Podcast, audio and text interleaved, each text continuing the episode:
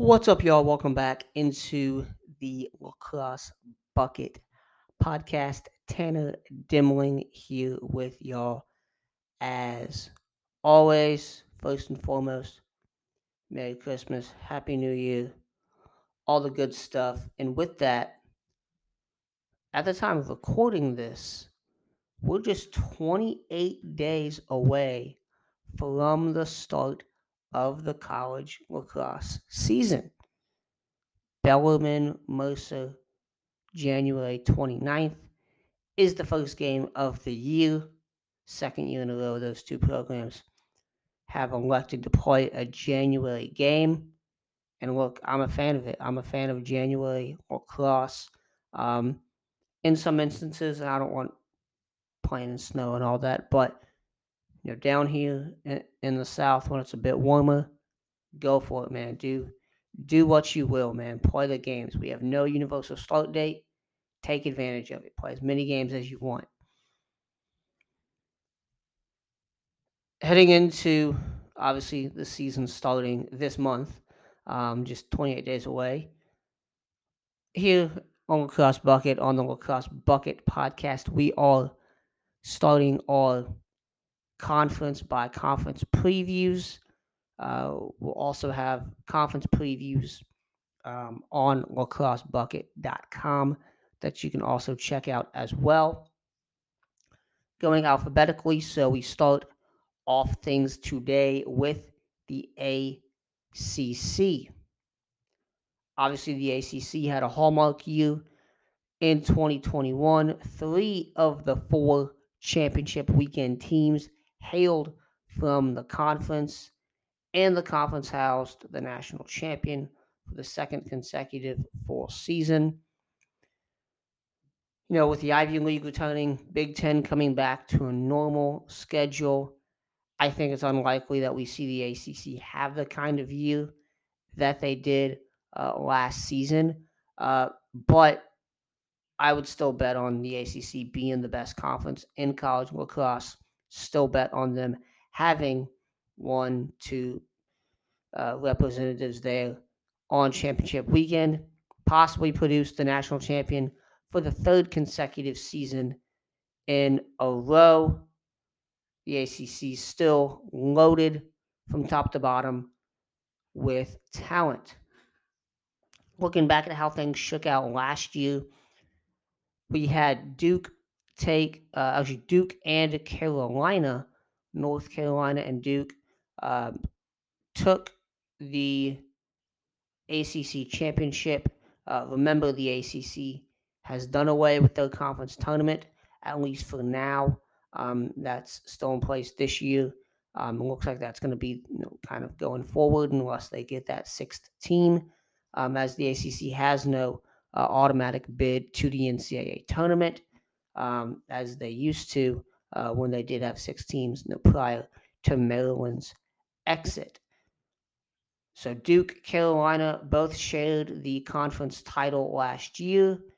Notre Dame finished in third, Virginia in fourth, and Syracuse ended the year as the fifth best team in the conference. Duke, Carolina, Notre Dame, and Virginia all advancing to the semifinals of the NCAA.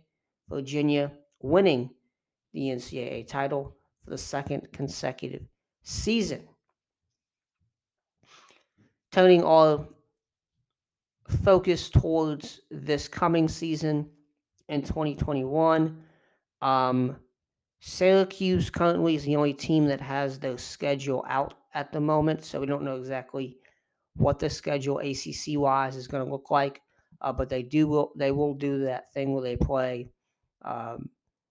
Some teams play each other twice. We're going to see that again, and I expect we'll see that again, another thing that we'll probably see until they get a sixth team in there.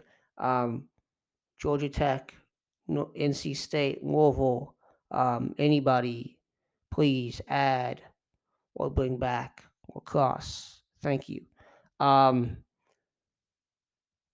Looking at teams this year, and so here's how I'm going to do this, and this is how it's going to be done on every conference preview podcast. So go team by team, some points about each team, obviously, key departures, key returners, and then some points about this team, some big questions asked about each team. And then I'll go into my predictions for how this conference will shake out in 2022. And I'm also going to add in this year, and this is on the article as well. You can read this and my prediction for offensive player of the year, defensive player of the year, and I'm also adding in a transfer of the year as well, with the transfer portal continuing to change the landscape of college lacrosse on a year-to-year basis. Not as big this past offseason as it was, obviously, the year prior, but it is here to stay, and it is absolutely lovely, at least from my point of view.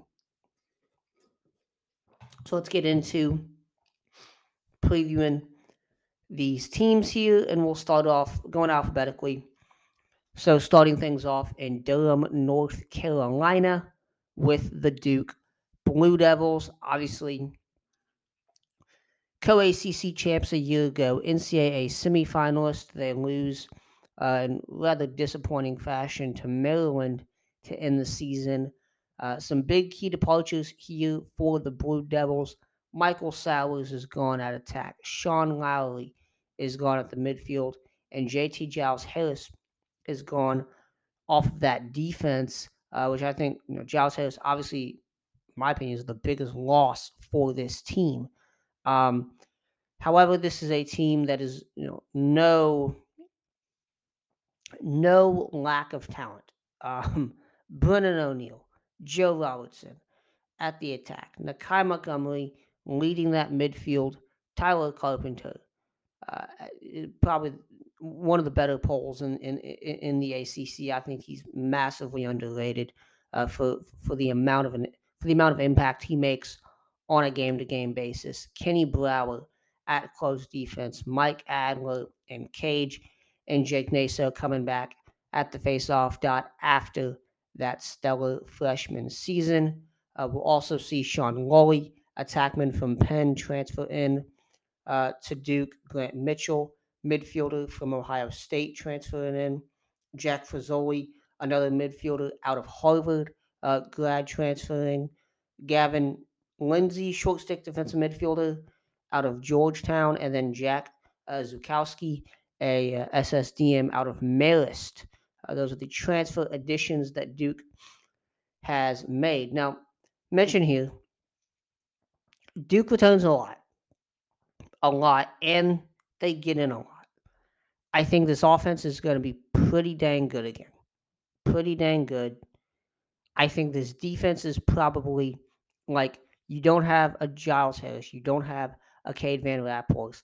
I think that's certainly significant that both of those, 2 years now, both those guys are gone. I think that's significant, but when you look at a Tyler Carpenter, when you look at a Kenny Brower, I do expect this defense, and Wilson Stevenson is back as well, started the final 9 games. If you remember, he had that horrific knee injury there in the the quarterfinals, against Notre Dame in 2019, sits out 2020, was out most of last year, comes back the final 9 games, and look, was very good. So I expect this defense to be pretty formidable. Max Adler and Cage, I'm confident that he can continue to be what he's been. Gavin Lindsay is a defensive midfielder that I really like what he did with the Hoyas, coming in now for a year with Duke, see if he can bolster that rope unit there. And I mentioned a guy like Tyler Carpenter. Play him wherever you want. LSM, close, it doesn't matter. He had 72 ground balls, 23 caused turnovers last year. The guy gets it done. So I'm not worried really at all with this Duke defense. Now, I do want to see, can things stay together, obviously, at that close defense spot without Giles-Harris. I think that is certainly a big, big loss. But I'm confident they can still be a top 20 unit despite that big loss there. And a big part of that is you return guys like Adler and Cage, who just anchors this thing as good as anyone can, and a guy like Carpenter and Brower who have that experience. You know, similarly at the faceoff dot, I'm not worried really at all. This is the one spot actually where I have no hesitation at all for Duke. Jake Naso, he's going to get the job done. We know that.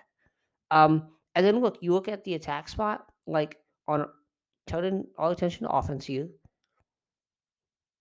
You returned a lot from last year. Brennan O'Neill, Joe Robertson, Nakai Montgomery. At the same time though, like it's hard to say what exactly this offense will be. If they play Sean Lowry right and can figure out a consistent first midfield, and I gotta mention this, Duke started 9 different variations of a midfield line last season. They get that right. They play Sean Lowry right. Don't do any of this kind of gimmicky stuff or whatever that they did with Michael Sowers a year ago. I think this can be a pretty consistent unit. But the thing is, they were not consistent. They were not consistent last year. We saw them early season really get hot. They really, hit the ground running in February and March. But by the time they got to ACC play, you're playing some tougher defenses, obviously. They played some tougher teams early in the season as well. Denver being the most notable there. But you get into ACC play, you're playing some tougher teams. And, this is a team that was, I think, 2 or 3 of their ACC wins were, they were 4-2 in the ACC. I think, 2 of those wins were by 1 goal. And so this was a team that was barely getting over the hump, but, there was some hesitation there. There was inconsistencies with that offense. If they can figure that out, they have all the talent in the world. They have all the talent in the world. Figure it out, get consistent on offense, especially at the midfield spot. I think certainly this is a Duke team that can and will make it back to championship weekend, and no questions asked.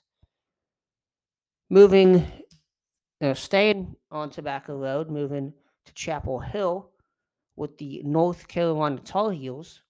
So this is, if you were to go, time travel to May of 2022 and Memorial Day weekend, and you come back and you tell me, Tanner, every team that made championship weekend a year ago in 2021 is there, except for one team.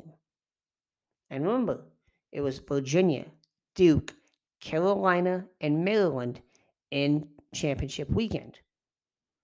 If you told me all those teams will make it except for one, I would say, oh, Carolina doesn't make it. And that's not a knock on Carolina. This is a good team. But this is a team with a just wildly amount of questions. A plethora of questions surrounding this team. William Perry, gone. Tanner Cook, gone. Justin Anderson, gone. That's your entire first midfield. And that's a midfield full of veterans as well. It's not like you had a sophomore that transferred out or whatever. That is fifth-year guys. Those are seniors graduating. And outside of those guys, as well as a guy like Alex Trippi, Brian Cameron, who played kind of both attack and midfield at times last year, secondary guys, role players. We didn't see much else at the midfield besides Perry, Cook, and Anderson. Really, we did not. Will Bowen is also gone on defense. That's a big loss. He's now at Georgetown. Best defense in the country. Even better with him. So, like, yes, Chris Gray is back. Jacob Kelly is back. Nikki Solomon is back. I think that's probably the best attack unit in the ACC. One of the best attack units in the country. Okay, no questions asked. Matt Wright is back at LSM. Connor Moore is back at the short stick defensive midfield spot. You get in a guy like Dominic Pryor, another defensive midfielder transfer out of Hofstra. You bring back Colin Krieg in cage. You bring back Zach Tucci as well as Andrew Tyre at the faceoff dot. Best 1-2 punch in the ACC right there. Like, you have really, really good pieces at these different spots. Really good pieces at attack. Really good rope unit there on defense. And I do think defense is overall is probably going to be their strength, at least in the middle of the field, as they rode like nobody's business last year, especially that attack unit. And they were the seventh best clearing team in the nation. And with Marl back, with Pryor coming in, with Wright back, I think that rope unit should be strong once again.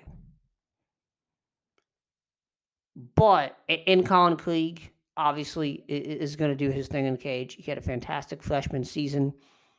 I don't think he's, I don't see him, faltering. But as far as this Carolina midfield goes and this Carolina closed defense unit goes, I want to see them play a few games before I really pass any judgment on them. Because this is going to be a very green team at those two spots. Attack is fine. Okay, face-off is fine. Goalie is fine. Your, midfield defense and what you can do in between the boxes with those guys is crucial.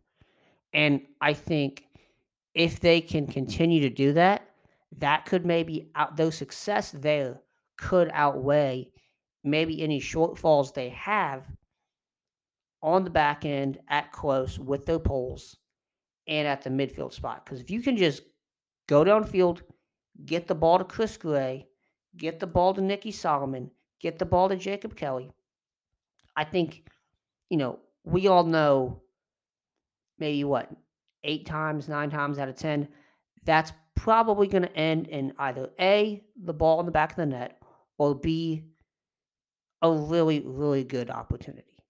Really good shot opportunity. So, and by the way, no team can ever lean solely on one position group to get the job done at either end. And that's where this hesitation for me is coming in with North Carolina. I think if they're able to put all these things together, and they have a really good freshman class coming in, Chase Mullins, another really good face-off guy, who even just continues to bolster that face-off unit, as well as a couple other guys. You got another Kelly brother in there who was a freshman last year. See how if he moves up any in the pecking order there offensively. A lot of young guys in there. So if they can put all these things together, heck yeah. This is a championship weekend team. If they can't, I still think they're probably they're probably still a really good team. I don't think they're going to have a losing record, and they could still probably make the NCAA tournament. We'll have to see on that. We'll have to see exactly how far they can go. Moving on to the Notre Dame Fighting Irish. This is the one team in the ACC that I would tell y'all, really, really watch. Really watch Notre Dame closely. This was a team last year that was a goal away from going to championship weekend. And this was a team last year that a lot of people were saying, this is the best team that Notre Dame has had. And, like, I very much agreed with that sentiment.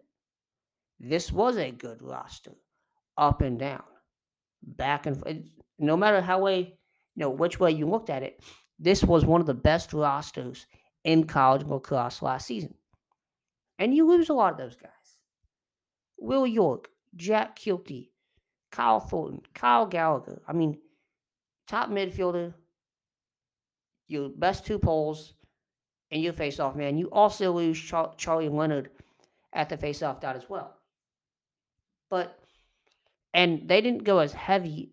They went heavy in the portal, but they didn't go as heavy in terms of, big-name guys.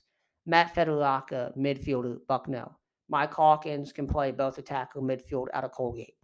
And then I think probably the two biggest gets for them, defense out of the transfer portal, Matt Douglas and Jason Reynolds. They're out of Lehigh and Richmond, I think, can just come in and immediate impact players on that defense, which it's a defense that is kind of, I don't want to say it's a full-on reload because you do return Liam Intamin. You do return Arden Cohen, right, on defense and in cage there with Intamin and Cohen.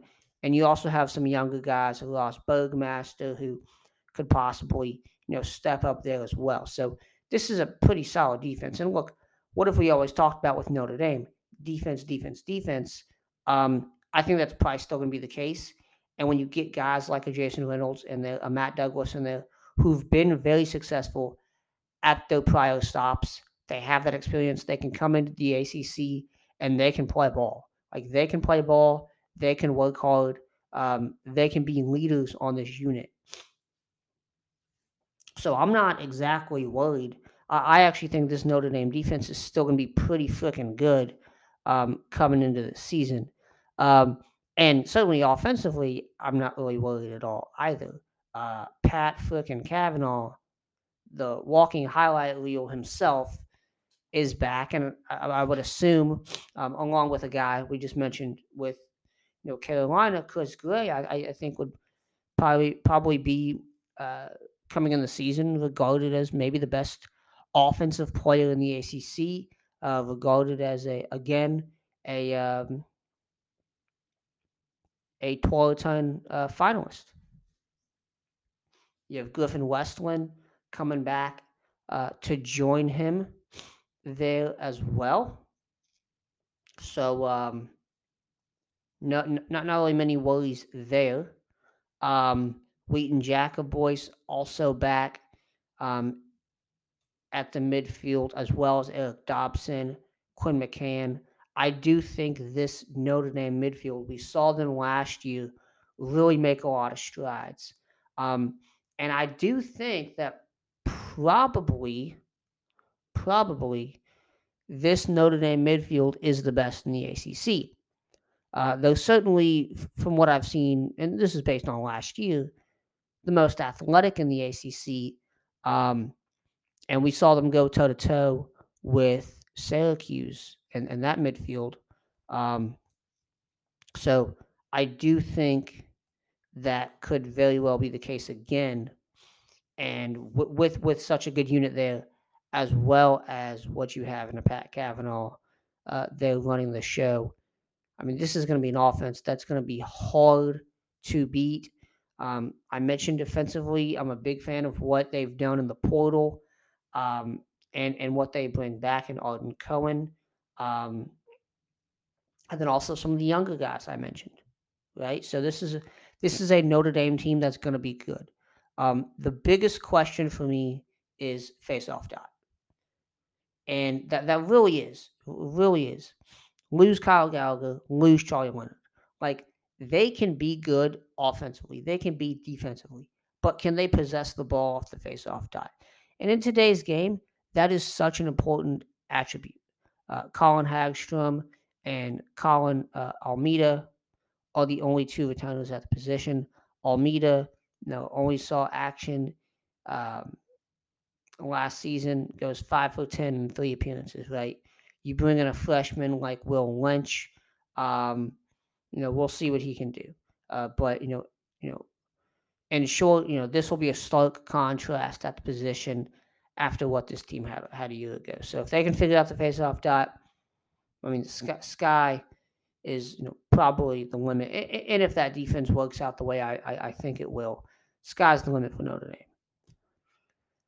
Syracuse. Welcome to the Gary Gate era Syracuse men's lacrosse. Welcome. Last season, obviously, not a good one for Syracuse.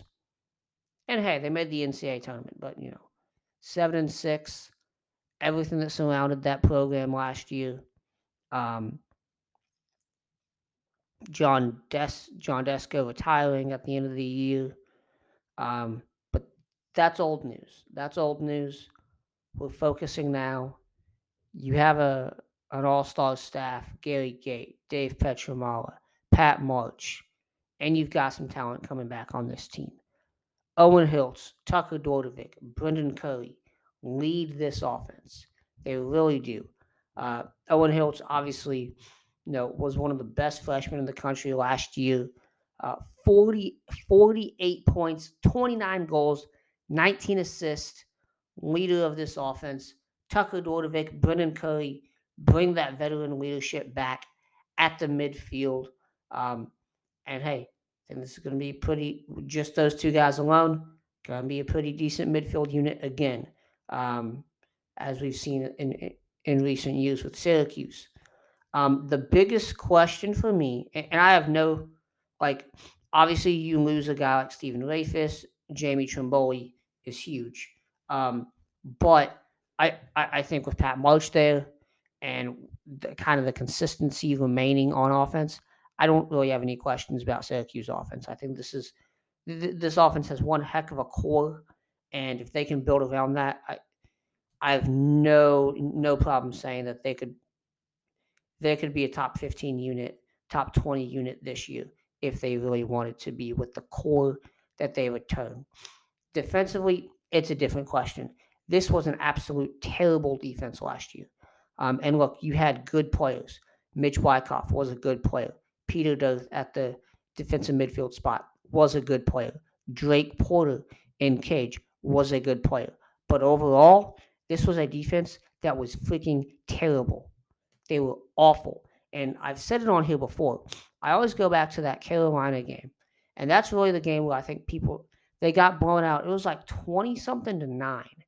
And that's the one game where I look back at and I'm like, man, I remember watching that. And I was like, man, Syracuse really is awful defensively. And there's that one play. And I think this is the play where they basically gave up. You have Chris Gray on the wing, nobody around him, just stings the back of the cage. Poor Drake Porter has no support. One of the better goalies in college lacrosse. Has nobody in front of him that can do anything. Rotations are terrible, and you just have a guy like Chris Gray just wide open season on the cage. I mean, come on. And that's exactly why they were 54th nationally, last in the ACC in scoring defense last year. They allowed 14 goals per game. 14. Okay, if it was 10, I'd say, oh, yeah. No. If it was 10 and you had maybe a 15-goal game that you also had 12 or something, you had high-scoring games, whatever. Oh, that's fine, right? It's today's game. But you allow 14 goals a game in the ACC? That's just not going to cut it. So, Dave Petromala, man, you got a lot on your hand. Now, I do think there are some talented players back on this team, though, defensively. When you look at Grant Murphy, when you look at Nick DiPietro, who's back after, he suffered that injury last year, he's back, right? And then this get they just got in cage, Bobby Gavin. Bobby Gavin was a really good goalie last year in the games that he played at Virginia. we saw him have a pretty good fall, which included that performance he had over, I think, was it Team USA as well as Team Canada. So, you know, after that freshman season he had, well, I think he started, two games in there when Alex Rhode was out, and played pretty well in those games. Also, I think he played the one game against Army, and what do you have, 12-something saves in there? I don't have the stats up right now, but played pretty good, what I'm trying to get at here. So bringing him into Syracuse, I'm very excited to see what he does there. Very excited. And then, lastly, on the defensive end, Brandon Aviles, their top-returning defensive midfielder, had a solid freshman campaign last year. Simply put, this is going to be a younger Syracuse team at some places, and that's another one there. Aviles back for his sophomore season after a solid freshman campaign, 14 ground balls, 6 caused turnovers. See if he can do it again. Face-off dot, Jacob Fopp, pretty confident what he can do. I mean, he went toe-to-toe with Petey LaSala and Virginia and absolutely blew them away. At least that one performance, I know. I can't remember if it was the second one that he did as well or not, but certainly he's been a good player there for Syracuse at the dot. So a lot of newness, some questions, obviously, defensively, serious questions there about if they can improve. But, Gary Gate is heading things now up there, and I think the momentum that this Q's team has coming in the season has to be pretty high. Turning our focus now, last team to talk about here in the ACC, the back-to-back defending national champion, Virginia Cavaliers. No team has shown how to get hot in May better in recent years than the Virginia Cavaliers. And really, despite losing quite a bit off last year's squad, this is still one of the more formidable teams on both ends in college lacrosse. And let's start here offensively. Connor Schellenberger exploded last season and is now the face of this Cavaliers offense. Matt Moore is back for his 5th year. Peyton Cormier also returning there, I believe, what is he, a junior now? Joining in there. That's a heck of a core offensively for an offense that ranked 3rd in scoring offense last season. They could very well maintain their spot as a top 5, top 10 unit on that end in 2022 with a guy like Cormier back, with a guy like Matt Moore. You are obviously going to miss the Dox Aiken, the Ian Laviano, the Charlie Bertrand, but with those guys back as that core, this is still a pretty solid offense. You have a lot of guys returning. You get in a freshman like Griffin Schutz, who I expect to play. Wherever they put him, I expect to see a significant amount of time from Griffin Schutz here as a freshman. Big kid, if you've never seen him, very, very big is how I would explain it. Very big, can, back you down, can, gets what he wants. So a lot of positivity on offense, even with some of those losses. Defensively, you get back a guy like Cade Saustad. First of all, talk about these losses first. So Jared Connors, gone. Alex Rhode, gone. Kyle Gallagher, gone. Those are 3 big losses. LSM, goalie, close defense. Big losses. Connors, Road, College, all gone. But you return Cole Kastner, Scott Bauer, and Cade Saustad. That is a pretty solid group of returning polls at close. And, makes up a group with a ton of potential, right?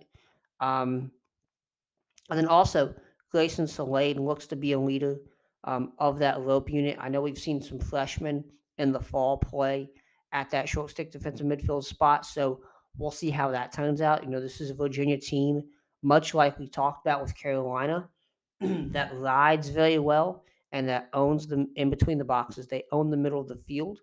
I still think they're going to be able to do that this year as well. It's kind of caked into that identity of this Virginia team. In Cage is where I have the question. We just talked Bobby Gavin transferring.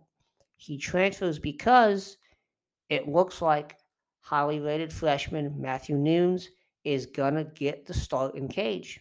And he's got some very big shoes to fill following behind Alex Rhode there. So Matthew Nunes, likely the starter in Cage in Charlottesville. We've seen Virginia go to freshmen in goal before and have success. I think they're going to be able to do it again.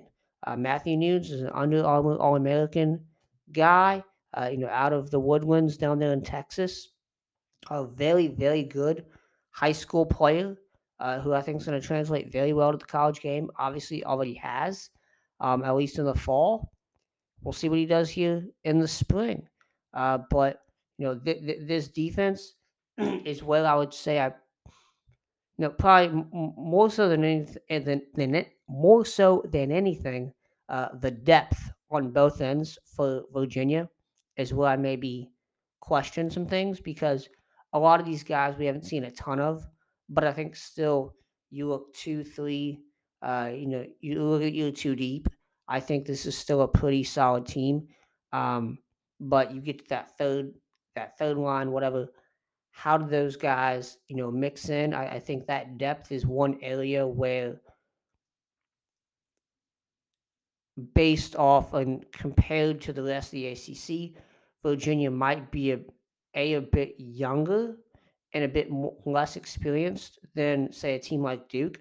But I think, on the surface, that top-tier talent, those starters, those, top reserves, I think is still very, very good here in Charlottesville.